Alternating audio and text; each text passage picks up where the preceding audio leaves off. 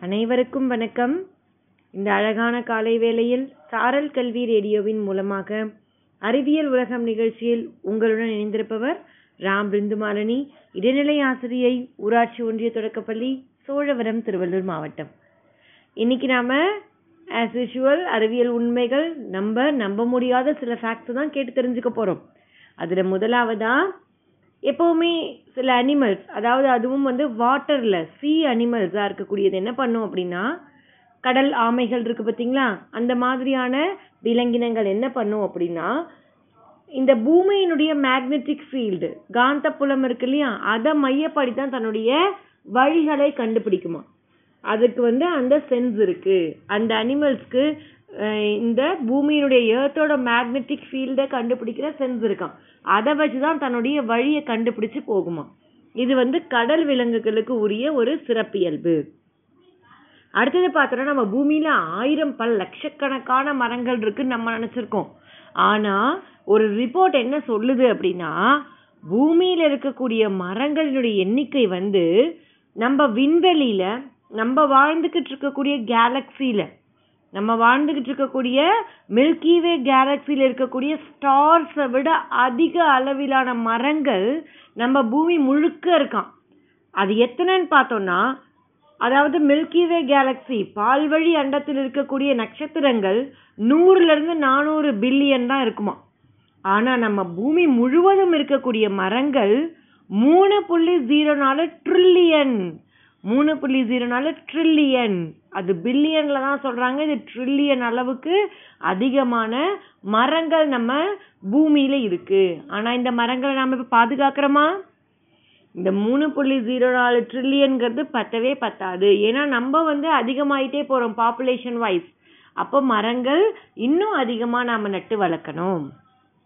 அடுத்தது பார்த்தீங்கன்னா இந்த ஆக்சிஜனை பற்றி ஒரு விஷயம் தெரிஞ்சுக்க போகிறோம் நம்ம வந்து சுவாசிக்கிறதுக்கு மிக முக்கியமான பிராண வாயுன்னு சொல்றது ஆக்சிஜன். இது நம்ம எல்லாருக்கும் தெரியும் இல்லையா?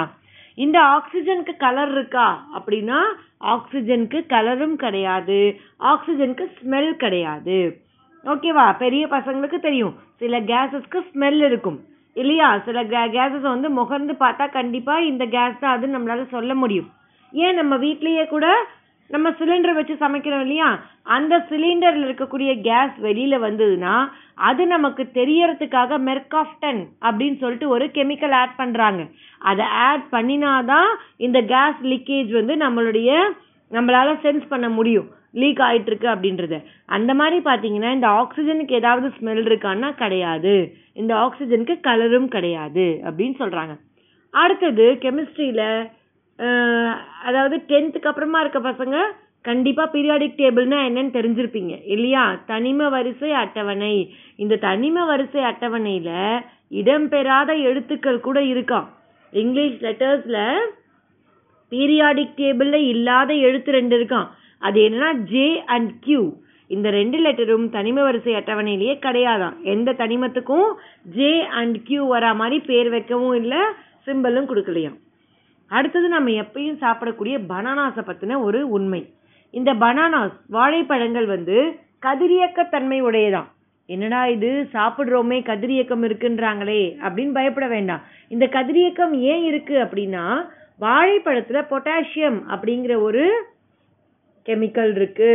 இந்த பொ பொட்டாசியம் என்ன பண்ணும் அப்படின்னு சொன்னால் அது வந்து சிதைவடையும் பொழுது கண்டிப்பாக கதிரியக்கத்தை உருவாக்குமா ஆனால் அந்த கதிரியக்கம் ரொம்ப ரொம்ப மினிமைஸ் ஆனது. ஒரு மனுஷன் வந்து ஒரு கோடி வாழைப்பழத்தை ஒரே நேரத்தில் சாப்பிட்டா கூட அவனுடைய உடம்புக்கு அது பெரிய கெடுதலை ஏற்படுத்திடாது. ரொம்ப குட்டி அளவில் பட் வந்து கதிரியக்கம் இந்த வாழைப்பழங்களில் இருக்குது அப்படின்னு சொல்கிறாங்க ஸோ இன்றைக்கி நாம் ரொம்ப இன்ட்ரெஸ்டிங்கான அஞ்சு ஃபேக்ட்ஸ் தெரிஞ்சுக்கிட்டோம். மீண்டும் உங்களை இதே மாதிரியான ஒரு அறிவியல் உலகம் நிகழ்ச்சியில் சந்திக்கிறேன். நன்றி மாணவர்களே.